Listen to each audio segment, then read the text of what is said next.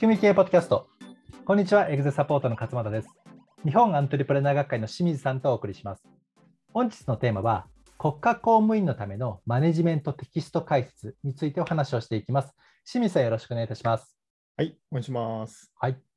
え今日のポッドキャストはですね、今までとちょっと黄色を変えまして、あの内閣官房のホームページからこう辿っていくとダウンロードできるですね、まあ、まさにですね、その今言った国家公務員のためのマネジメントテキストで検索していただくと、PDF でダウンロードできるんですけれども、はい。なんか内閣官房の内閣人事局というところで作られた、そういうテキマネジメントテキストがありまして、はい。はい、これをですね、元にちょっと解説をしていきたいなというふうに思ってるんですけれども、はいこれ、タイトルが国家公務員のためのって書いてあるんですが、だからね、中を読み込んでみると、全然国家公務員だけではなくて、一般の企業のはい。マネージャーに、えーの方が見ても、非常にこう勉強になるというか、役に立つような内容が多かったので、でこのですね、えーマネジメントテキストを、まあ、仕組み経営の観点からも含めて、えー解説していければと思ってますので、はい、はい清水さん、今日もよろしくお願いいたします。はい。お願いします。はい。えーっと、これはですね、86ページもあるやつで、すごいですよねダウンロードした日は分かるんですけど、はい、かつ文字が結構多いっていうので、 そうですね、文字多いですよね、びっしり。はい。はい、まあ、正直、公務員の人が作ったんだなっていうのがすぐ分 かるテキストですはい、なんですけどね。はいで、大きく分けると、 うん、えっと、4章に分かれてるのかな。で、1章目が、まず、なぜマネジメントのテキストを作ったのかみたいな必要性について書いてそうま。ですすね、マネジメント必要性ですね。で、2章が、うんマネジメントの基盤を作るコミュニケーションはでいす、ね。で、3章が業務のマネジメント。はい、で、4章が人材をマネジメントと、はい、えーいうことで、うんまあ、1番はね、まあ、前座なんでいいんですけど、はい、まあ、2番がコミュニケーション、これがないと始まりませんよみたいな感じの話で、はいまあ、最近よく言われている心理理心理的安全性とか、うん、あと仕組み系でいうところのワンワンミーティングの話もあるんですけど、はい、まあ、メインは部下の話をちゃんと聞きましょうとか、うん、あー傾聴しましょうとかっていう話がまず1章なんですよね。そうですあ、ね。 2, 章ごめんなさい。はい、で正直僕、ここはね、マネージャーにわざわざこれ言うかっていう ちょっと思ったんですけど、ね、2章のやつは。と言います、ことの辺、この辺ってどっちかっていうと、うん新入社員向けの話かなと思って、ああコミュニケーションの。はそもそもね。い。はい、はい、これをなんかマネージメンマネージャーになってこれを学ぶというよりも、これができる人がマネジメントにならないといけないっていうことだと思うんですうんうんうんね。これに関してはね。はい、なので、まあ、この辺は、まあ、心理的安全性の話はね、あとワンオンワンの重要性変えてますけども、はい、まあ、基本的な話かなとうん、こういうことですかね。はい。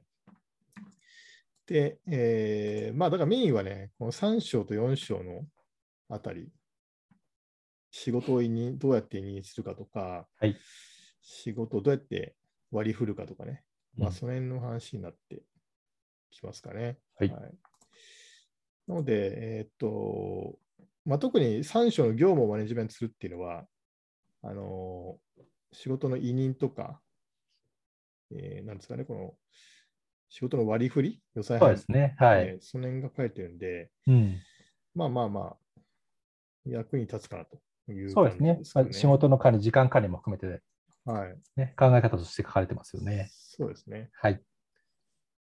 で、えーちょっと詳しく見ていくと、まずこれ21ページ目のですね、はいマネジメントの基盤っていう話があって、はい。まあ、ここは大切かなと思うんですけど、えーまあ、大きな成果を上げることができるチームにはまあ2つありますと。1つは、部下それぞれの目標や目指す方向性がチームの目標性あ目標や方向性と一致しているはい。ということですね。うんで2つ目が、部下個々の能力が最大限発揮されているうん。ですねまあこの2つはね、えー確かにそうだなと思うんですね。で大前提としてあれですよね、これあの、マネージメントとか中間管理職向けのこれテキストだと思うんですけど、そうですね。はい。でこれをだから、チえーと部下それぞれの目標は目指す方向性がチームの目標や方向性と一致しているというからには、まず全社的にやっぱり目指す方向性が明確じゃないと、そもこそれもをね。管理職に行ってもダメだっていう話ありますよね。そうですね。うん。はいなので大前提として、マネージメントの人たちが活躍できるには、やっぱり会社としての方向性とかはい目標がまずありますよと。うんで、それをブレイクダウンしたものが各部門のマネージメントクラスの人たちが掲げる目標とか方向性ということになりますので、まあ、そこの一貫性はね、非常に大切かなと。そうですねえー。このテキストの書き方はいね、管理職の皆さんがっていうふうな主語になってますけど、はい。結局その管理職任せにするっていうわけではなくて、はい。やっぱその上で組織としての方向づけがあった上でのっていうことですよね。そうですね。はいまあ、それをやらないと、個々人に投資込まれないとはい。いうことですね。うんまあ、ここは仕組み系でいうところの、まあ、戦略的目標と戦略的指標というところに。そうですね。仕組み系の場には、理念からそれを中期目標にはいちょ。っとブレイクダウンしていくやり方があるんですけども、うんまあそれをやっていくという。そうですね。そこで一貫性を作っていくということですよね。はい。はでい。すね。で、えっと、あと私的に、まあそうだよなと思ったのはですね、うんこれページ数でいくと、47ページかな。あ、飛びますね。47ページ。はい。まあ業務のマネジメントのところのお話なんですけども、うん。えーまあ部下とコミュニケーションするときのミスとして、2つ書いてあるのかな。はい一。つか。はい。一つは、部下にその仕事を依頼するときに、うん全体像が見ない、あ全体像が見えない仕事の振り方をしているうん。ということですね。はい。例えば、最初にこの資料を作ってくださいという話をして、それ出来上がったら、じゃあ次この資料を作ってみたいな感じで、はい。目的がないということですね。そうんの依頼している仕事の、えー依頼のその仕事に目的がないので、部下はい全体像が見えないまま単純作業を繰り返しているという 確かに。ことですね。はいはい。これ結構あるなというところですかねう。ん。あともう一つの二つ目のコミュニケーションミスが、仕事が割り振られたかどうかの認識の齟齬っていうのなんですけど、はい。こいついまいちよく分かんなかったんですけど、よく見てみると、要するに部下は結構緊急な仕事を振ってんのに、うん部下にはそのし認識がなかったみたいな、そういう話ですよね。伝わってないってことですね、要はまあね。伝わってないっていうことですね。はいまあこれもよくある話ですね。うん。でこれのミスを解決するために仕組み系の場合には、まあ、仕事を委任するときは必ず文書でね、あの依頼するとか、はい。報告の期限を決めるとか、まあ、そういう委任の仕組みっていうのを作ってるんですけど、まあ、この辺はよくありがちなんで、ちょっと注意点かなというところですかね。そうですね。まあ、あとはね、そうですね。40ページかな。はい。で、管理職のあなたしかできないことということで、うんまあよくね、あの中小企業とか成長企業だと、あのプレイングマネージャーが、まあ、多いわけですよね。はあい。のプレイヤーでありながら、えマネジメント職務をやるっていうことなんですけども、そうですね。まあ、多くの場合には、プレイヤーとしての業務が多くなるんですよね。うん。で、この理由は何かというと、まあ、ここにも、まあ、あの、すマネジメントの仕事はそうじゃなくて、チームとして何をやるべやるべきかを考えることですよっていうふうに書いてあるんですけど、これは起こっちゃう理由としては、やっぱ評価制度の問題結構あるんですよね。うん。あの、プレイヤーとして活動した方が評価されるような仕組みになっていると、管理職の人たちはなかなか管理職業務をやらないっていうはい。ことですので、うんまあ、その辺も仕組みの問題でちょっと解決できることはいろいろあるのかなとは思ういん。ですよね。はいまあ、そんな感じで、ざっと見た感じ、うん。ちょっとその辺が気になったかなとうんいうところですかね。なるほど、なるほど。は僕はですね、その同じ40ページの中い。で、はい。そのマネジメントする行動の中で陥りがちな行動パターンっていうのが、はいいまあ、いくつか書いてありまして、はいまあ、一つが全て自分でやってしまうあであある、書いとてありか、ますね。はい。はいまあ、部下に事細かく全て指示するとか、はまあ、全てこう部下に任せて、はい。まあ、それっきりで、あと報告結果が出てくるまで、もう何す、うん何もせずに待つとか、はい。これいろんな、やっぱマネージャーによって、個々のこの行動パターンというのがあるわけですよね。はいはいまあ、これね、仕組み経営でいうところの組織の機能不全、まあ、リーダー特性っていうところそうでにすね。まあまああた値するんですけれども、はい。まあ、これがね、よしよしあしではなくて、こういう自分の特性を理解した上で、がどう対応するのかっていうのをですね、こう客観的に理解して対応できるようになってないとうん。いけないと。でも通常こういうのってあの明確化しませんので、はい。はい、あのそれぞれこう暗黙の行動パターンになってしまっているとそういでうこすとがねね。はい。ありますよね。こういうのは意外にこう組織の運営には足を引っ張るような状況になるので、なりますうね。ん、こういうのはね、はっきりしておいた方がいいかなっていうふうに、ちょっとこれ見て思いましたね。うん。うん、そうですね。はい。 まあ、マネジメントテキストって書いてありますけどね、これ全部やるのは無理なんで、そうですね。こう。 ざーっと見ていただいて、はい。自分たちはこういうところできてないなっていううん。